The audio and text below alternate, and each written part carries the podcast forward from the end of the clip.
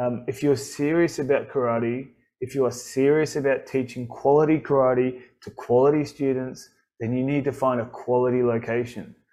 Invest some money and time into finding the right dojo.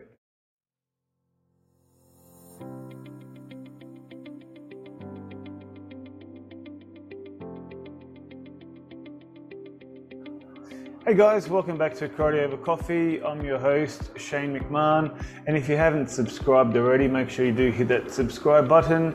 Uh, if you've also, if you haven't checked out our Karate Over Coffee community Facebook page, jump on there. We do discuss, uh, or some of us anyway, discuss some some things that we talk about in the podcast, um, as well as I put up polls and, and stuff like that. So make sure you jump on there and have a have a bit of a gander. But today we're going to be talking about finding the right dojo. What what what does that mean? What the hell am I talking about? So let me give you a quick background uh, for those who don't know me. Um, a bit of information about myself. Uh, my family owned and operated a traditional karate dojo. Uh, side note, I am working on a podcast at the moment trying to define what traditional karate means. But anyway, let's uh, let's get back to what we're talking about. Uh, my father and mother opened a full-time dojo uh, a long time ago. So for pretty much my entire life, it, it has revolved around karate. So uh, my dad started karate back in the 60s, maybe the late 60s, and opened a, a his dojo or branch dojo of the club that we were with at that time. Uh, in the 70s on the, on the Sun, Sunshine Coast in Queensland. Uh, his first dojo was at a community hall. Um, and uh, there for he was there for many years. So we eventually moved to Brisbane because my dad wanted to open a full time full time permanent dojo, uh, and he couldn't really do that where we where we were. It was just not enough people around around the area. So. Uh, that's that's what he wanted to do, and that's why we moved to Brisbane. Otherwise, we may still be living on the Sunshine Coast. But so after a few, uh, he had a few permanent and sort of semi-permanent dojo we finally found a purpose-built dojo um, that actually had a house upstairs and a dojo downstairs. So when we were kids, you know, we were always in the dojo, whether we are training, uh, playing with our friends, or even watching the adults train. I remember watching watching the adults train and really want to be. I wanted to train with them, but uh, had to obviously wait. Um, and in this dojo, it had downstairs. It had a a men's change room like the same size as most Okinawan dojo. That's how huge the the, um, the change room was. Um, it also in that change room, it had showers, maybe four showers, uh, had a urinal, a toilet, um, and it was so big. We even put a, a little a, a gym in there as well. So we had weights in that in that dojo, uh, in, in, that change room. So it was huge. Um, there was also a, a, women's changing area, which is uh, still pretty big, but not as big as the men.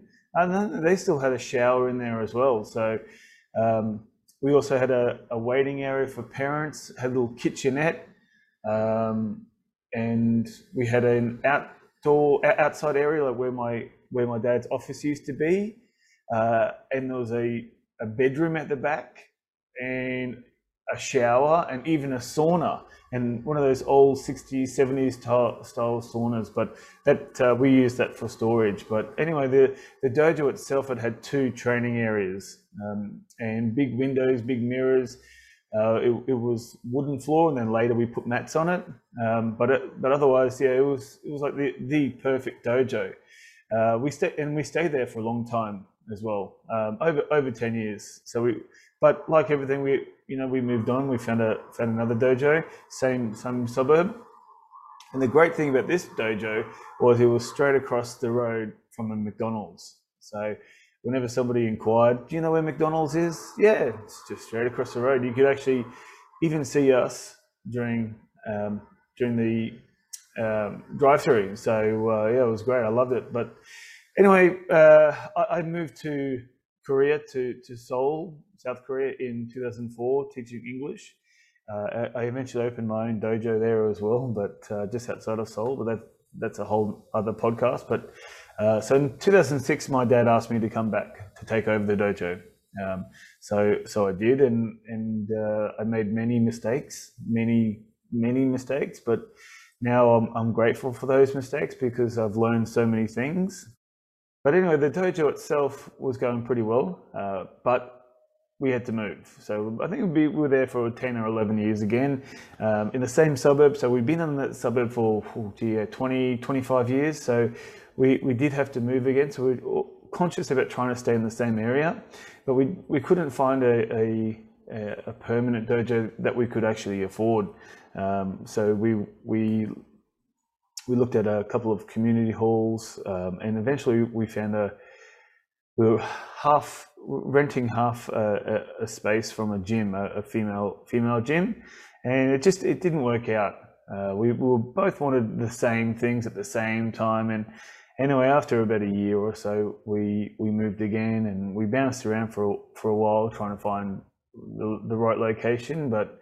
Um, eventually, we, we were at a couple of um, schools and stuff like that. Um, and actually, during that time, I opened a second dojo on the north side uh, at a rugby union club, at a league, a rugby union leagues club.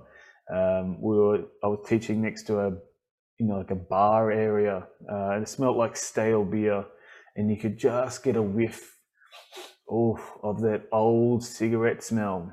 So yeah, not not fantastic, but anyway, we, we weren't there for long, maybe maybe six months or something, and it just it just it never worked out. But anyway, back back to the subject again. By the way, I am drinking a long black. This is karate over coffee. So I've got my karate over coffee mug. If you're watching on on the YouTube, you can you can see it. If you if you're listening at home or driving in the car, you can just imagine that I'm drinking it, or you might be able to hear it. Let me have a quick quick sip. So anyway, yeah. So we, we bounced around for a while, a few different school halls, um, um, sharing even shared a shared a uh, uh, school school hall with another martial art, which is not fantastic, but um, I did. I eventually I wanted a full time facility again. So after a few years, I, I wanted that again. I, I, I was sick of sick of sharing and I really wanted my own space again. So I actually wrote out a few reasons why I wanted a permanent dojo. So uh, I had a look, and I still had it on my on my old computer. So um, I had a quick quick uh, glance, but here, here's really the the reasons. Um, and when I say permanent dojo, it doesn't mean that it has to be a for-profit dojo. Uh, the dojo can still be a permanent, but run part-time hours as well. Um, that's what I did initially. So I was still working full time um, in a, in a different job, and so but I did want um, the the full time facility again. So so he, here's my list. Just a couple of things anyway. So unavailability. Many times you're stuck with whatever days are left from other activities. So if you're sharing at a community hall or a school or, or um, church or whatever it is that you that that you're at. You know, bingo's Tuesday night, line dancing is Wednesday night, AA meetings are Thursday night. So, you know, you're stuck with maybe Mondays and Friday nights if you're lucky. Maybe Mondays, Saturday mornings, Friday afternoons, Saturday mornings. Like they're the least popular. They're the least popular times. So, and then you're restricted with the amount of people that that uh, you attract as well. Uh, Mondays for us, or for probably everybody is, is always a smaller class than a Tuesday, Wednesday, and Thursday because it, people will still have a hangover of the weekend, whether it's you know an actual hangover or they've ferried their kids everywhere and just they're just tired. So Monday Mondays for us is always a bit smaller, but um, so the the availability at a local community hall on a Monday night is probably still pretty good. Um, but you're just restricted. Um, so, uh, and I, I wanted the timetable to revolve around my timetable. You know, I, I was still working full time, eight till five or eight till six, whatever it was.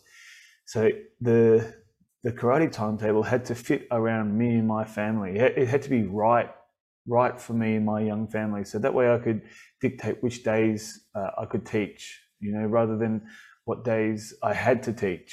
Um, the other one is uh, another one is the, the cancelled classes. So at any point, the community hall, the PCYC, the school hall, church, whatever it is, they can cancel the class at any time. You know, if they're on a Wednesday night, if suddenly they remember they've got a bake sale happening Thursday, they may have to cancel the Wednesday night. So that's okay if you've got 10, 10 to 50 members. Uh, but if you're if you're running, you know, if you've got 100 members, that's you know almost unacceptable. Um, so, but if you're running a full-time facility, so if you've got your own class times, it's expected the classes are on uh, on those allocated days and times. There, there, there's just a level of expectation there. Uh, things happen, of course, you know, like COVID, where you do have to close. But uh, we had a we had a series of floods in consecutive years where we had to close the dojo for a couple of weeks at a time. Um, but you know those things are out of your control, especially the COVID, um, that that sort of stuff. But for an, example, I went to teach a seminar at our Sydney dojo, uh, and at that time they were at a community hall. Now they're at a full time dojo, but or a full time permanent dojo. Um, but at the time they were at a community hall, and and the guy who usually came in to open up, he actually worked for that community hall. Um, he didn't turn up, so I had spent an hour and a half, two hours battling Sydney Friday night traffic. If you've ever driven in Sydney on a Friday afternoon, Friday night, you know what I'm talking about. But the traffic is bloody awful.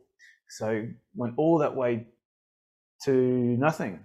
I mean, the people waiting outside, we couldn't do anything. So we ended up just going to a local restaurant and having a couple of uh, couple of wines. And uh, actually, they probably learnt more from from from that experience and you know me talking about this or that and then we then in the training hall. So anyway maybe it worked out for the better but um, the, the also another one is a condition of the dojo. So uh, another one huge one for me is is is how the dojo looks.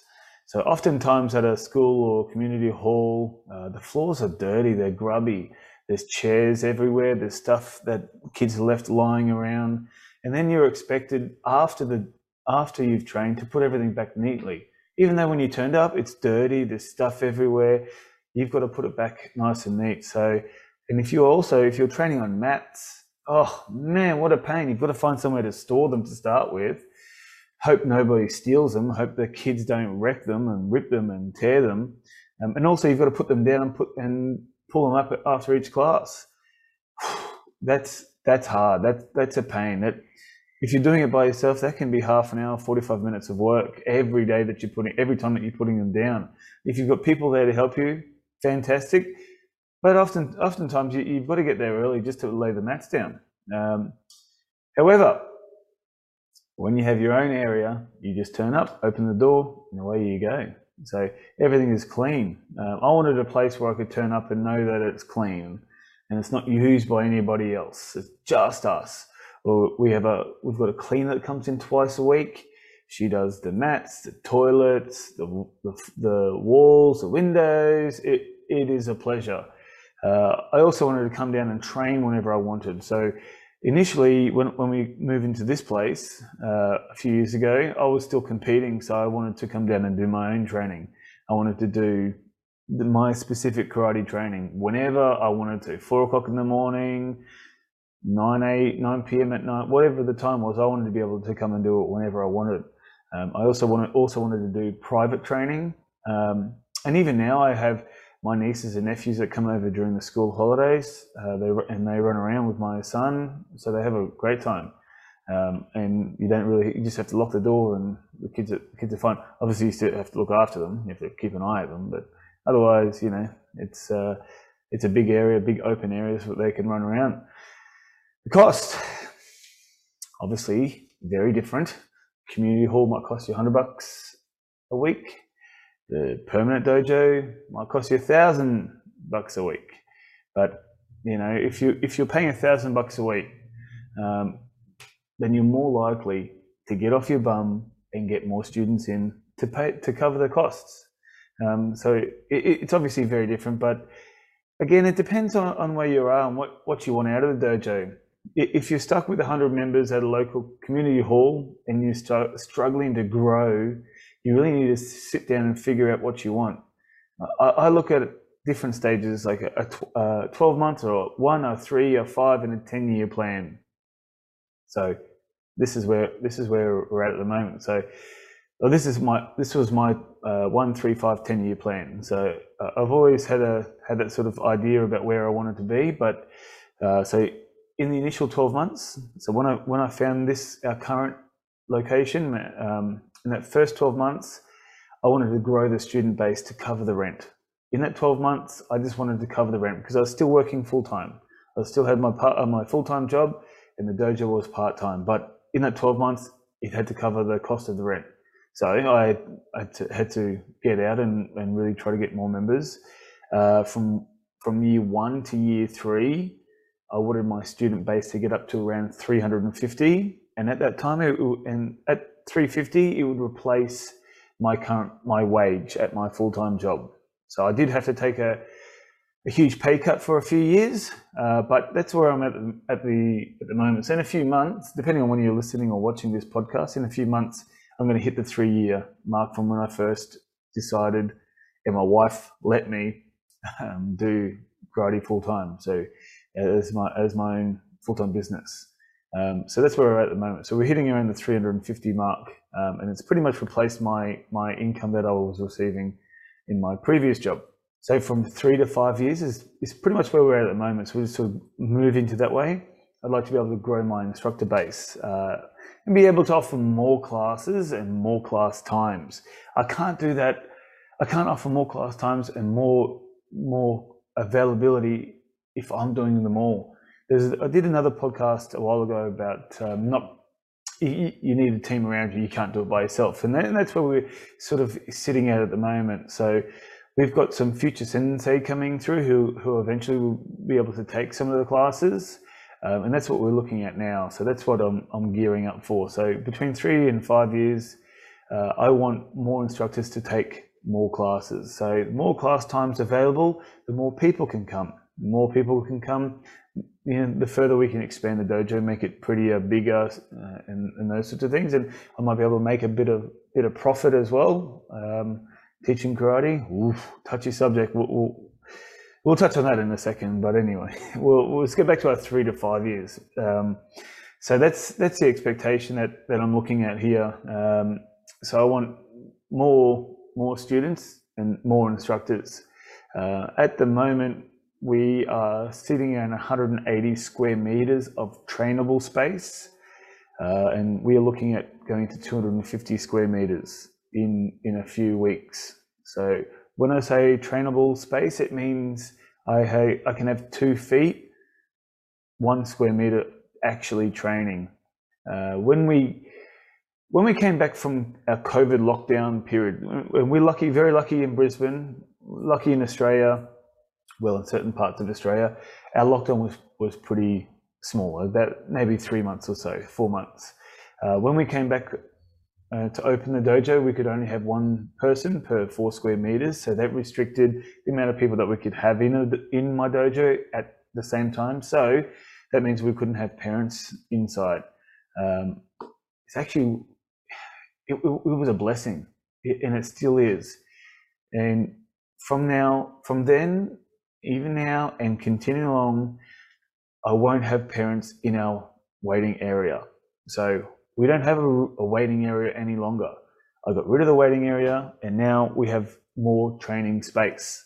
Um, initially, it was because of the COVID, but now uh, the kids are much better focused. You know, they're, they're concentrating more. One second, let me just grab a quick sip.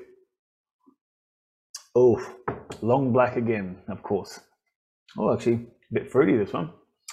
Um, yeah, so with the with the with the parents, uh, initially, you know, I, I, explained that the kids are better behaved, they're more focused, and it, it's definitely true because there's no outside noise. There's no parents aren't talking. Um, there's no little Johnny's brother is not banging away on some car toy that he's got. There's no mobile phones going off. There's no video games being played. There's no tantrums from Johnny's little sister. So there's no outside noise. There's no there's nothing to distract the kids from training, and it, it has been honestly fantastic. We do offer Zoom, uh, a live video uh, for Zoom, and each month we change the password just for security. But it is on every time there is a class on, whether it's kids or adults, there is a live video, a live Zoom.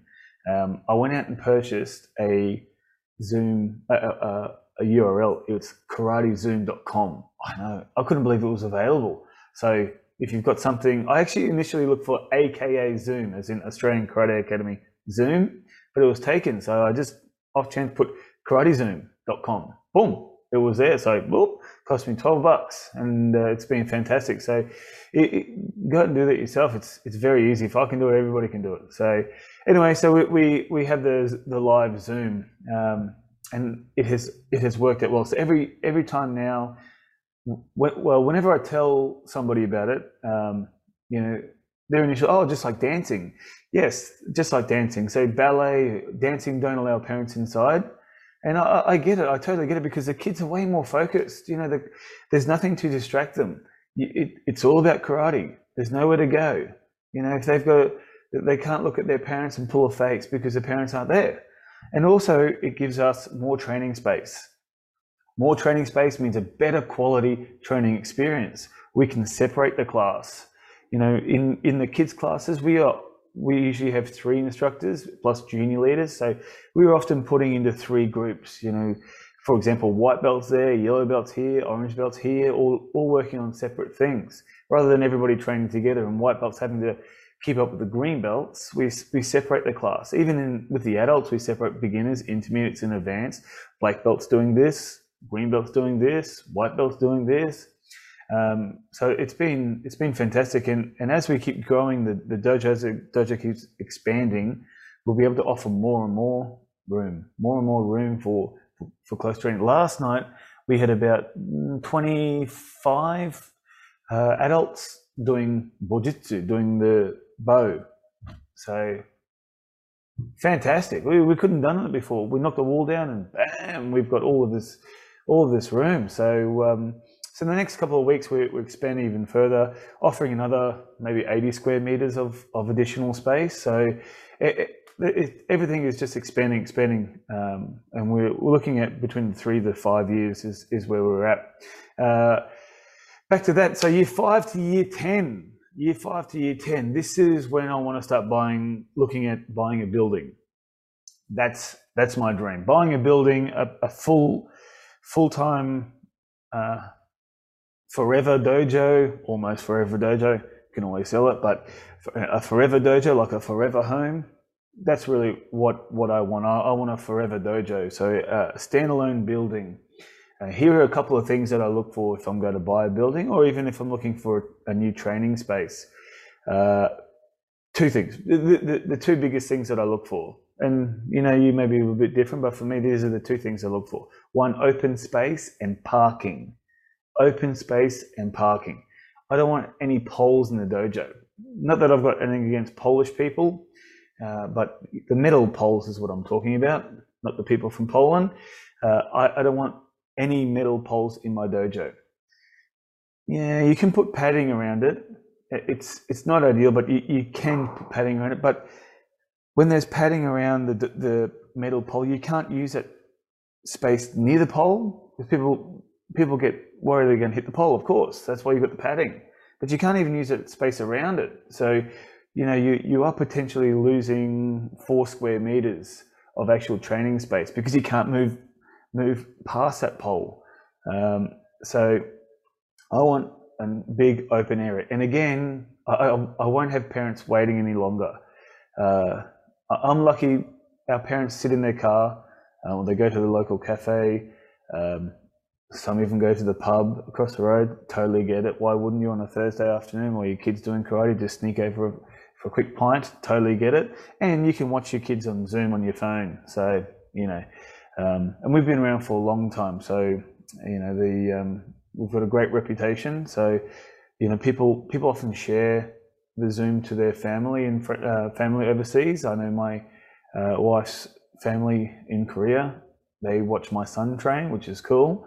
Um, but and we, we, we, we couldn't have, we wouldn't even thought, think about that if we didn't lock the parents outside. If we didn't have to have the parents outside, we even, wouldn't even think about it. So, um, but yeah, the other the other thing I'm looking at is is parking. Sometimes if you're doing back to back classes, whether it's kids, adults, um, kobudo, whatever you're doing, you may need 50 parks. You know, you've got 25 kids training and 25 kids coming in, so you need to look at you know 50 50 odd car parks for that crossover. Um, and if you're doing seminars or competitions at your dojo, you, you need a lot of parking. Um, so they're the two biggest things I look for. In street parking, it's, it's not enough. It, it's honestly not enough. You, you need your own parking, not one or two bays. It's got to be more than that. So, so that's why I look at for five to ten years. It may happen in year seven. I might find the right right dojo in year seven, or it could be year ten. I'm just looking for the best dojo. So that's my one, three, five, ten year plan. Um, oh, and also if I'm looking for a dojo, looking for a permanent dojo, or um, you know my forever dojo, or just a, a, a second location that I want to open up, I want a nice area. You know, you don't want to be you don't want to be next to a, a tradie who's you know loud banging away on the tools. Um, you want somewhere that's quiet uh, and doesn't have after school hours like most dojo. You want you want a nine to five or eight to four neighbors. Um, I did find the perfect spot. Absolutely perfect spot. Plenty of parking, open area, uh, close to the CBD, affordable rent. But downside uh, side was it. Uh, it's actually next to an adult shop, so mm, it's like so close, so close. So it's probably why it was so affordable. But um, it, I'm sure it'd be fine for many for many businesses, and you know, a lot of people wouldn't care. But not a not a karate school, not a martial arts school. Uh, that's you know 60% kids and and parents. So that's yeah, so close, so close. But uh, you can actually sit down and write out a one, three, five year, ten, 10 year plan yourself, modify it to however you want to. Uh, I see some dojo who are sitting, sitting, you know, around that 100 student mark that we were talking about before. Um, they're not willing uh, or they're not able to offer more class times. If you want to be professional, then you have to act like a professional and charge like a professional.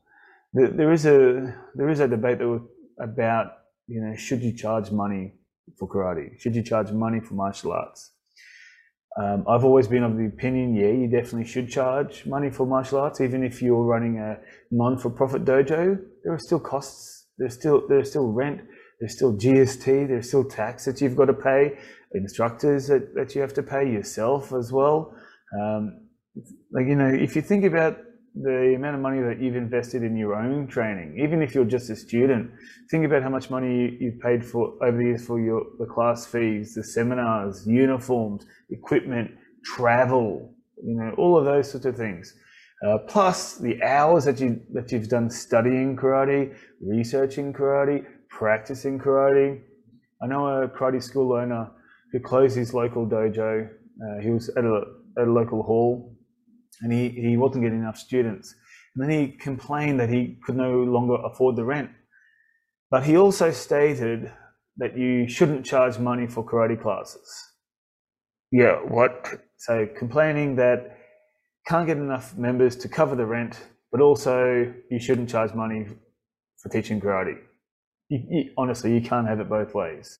So yeah, you, you can't have it both ways. You, you can't complain about not having enough students to cover the rent, and then complain about those who charge money for rent for karate. It doesn't make any sense. So I understand that some of you, some want to do it as a hobby, and I, I get it. I, I, totally understand that. My my life has always revolved around karate. So all my all my talking about is my experience with karate. Um, you know the all of our holidays as kids. Well, pretty much all of our holidays as kids revolved around karate, interstate competitions, seminars, all those sorts of things. That's where we would have our, our family holiday. And they were great because we were still getting away as a family. Um, even now, I book my holidays to around karate, Japan, Okinawa, Korea. Uh, all of these things um, revolve around karate. Even if I'm going, if I go to the US, I still go to a local dojo for tax purposes as well, but also, you know, just just uh, checking out to see what, what local karate clubs are doing. Um, but yeah, even if you if you do run your your dojo as a hobby, you can still operate it out of a permanent dojo. I've got friends who do this. Um, you know, some are for non for profit, some do it just to cover the rent. Um, if you're serious about karate, if you are serious about teaching quality karate to quality students, then you need to find a quality location. Invest some money and time into finding the right dojo. Thanks, guys. I hope you enjoyed it. We'd love some feedback, and don't forget to check us out. We've got a YouTube channel, Facebook group, Facebook page. Uh, we've got a new Karate Over Coffee shop.com. So karateovercoffeeshop.com. We've got some shirts and, and mugs and stuff that you can help support us. But otherwise, if you do have suggestions for some uh, podcasts, some episodes, let me know. We'd love to hear it. See you next time.